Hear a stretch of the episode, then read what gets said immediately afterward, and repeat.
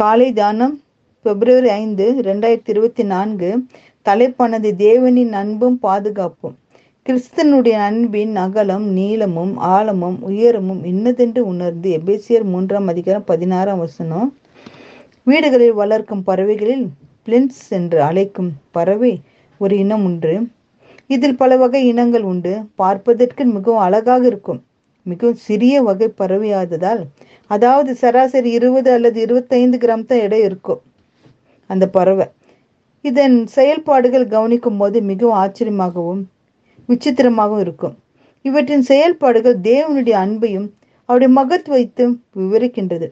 முட்டையிட்ட நாளிலிருந்து முட்டையை கவனமாக பாதுகாக்கின்றது குஞ்சு பாதுகாக்கிறது. குஞ்சு பொரித்த நாளிலிருந்து ஆண் மற்றும் பெண் பறவையை மாறி மாறி பாதுகாக்கிறது.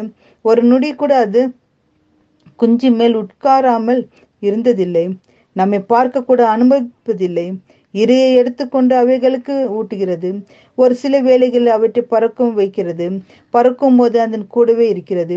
குஞ்சுகள் பறந்த பின்பு உணவு தானாக உண்பதற்கு முடியாத நிலையில் தாய் பறவை ஆண் பறவையும் அதற்கு உணவு கொடுக்க தவறுவதில்லை.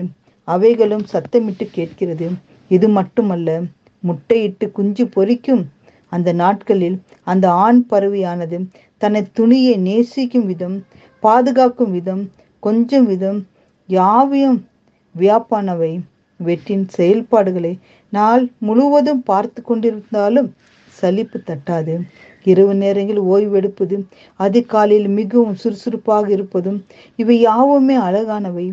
இவற்றை எல்லாம் பார்க்கும்போது இவற்றை படைத்த ஆண்டவர் எவ்வளவு அழகானவர் எவ்வளவு மகத்துவம் உள்ளவர் எவ்வளவு அன்புள்ளவர் என்பதை உணர முடிகிறது. அவர் படைத்த இந்த சிறு பறவைகள் இவ்வளவாய் தன் சந்திதிகளை பாதுகாக்குமானால் அன்பு காட்டுமானால் இந்த அண்ட சராசரத்தையும் உண்டாக்கின ஆண்டவர் எவ்வளவாய் நாம் மக்களை நேசிக்கிறார் என்பதை நாம் விளக்கிக் கொள்ள முடியும்.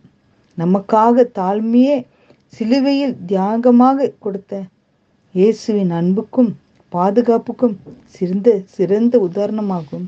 அப்படியானால் நாம் ஒருவர் ஒருவர் நேசிக்கவும் நம் பிள்ளைகளை அழிவிலிருந்து பாதுகாக்கவும் வேண்டும் என்பதே செய்தி.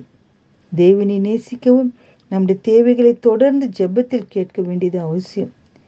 நேசிக்கும் நல்ல தேவனே இத்தனை பெரிய பாதுகாப்புக்காக அன்புக்காகவும் உமக்கு நன்றி ஸ்தோத்திரம் சொல்கிறோம் என்று சொல்லி ஜெபிப்போம். என் அன்பா நேசிக்கிற நல்ல தகப்பனே ராஜா கர்த்தாவே இப்படிப்பட்ட அன்புள்ள தேவனப்பா நீர் எங்களை படைத்து இந்த பறவைகளே அப்பா இப்படியாக நீர் படைத்து இருக்கிற தகப்பு நீர் எங்களை எப்படி படித்திருப்பறப்ப எங்களை எப்படி கவனிப்பீர் ராஜா?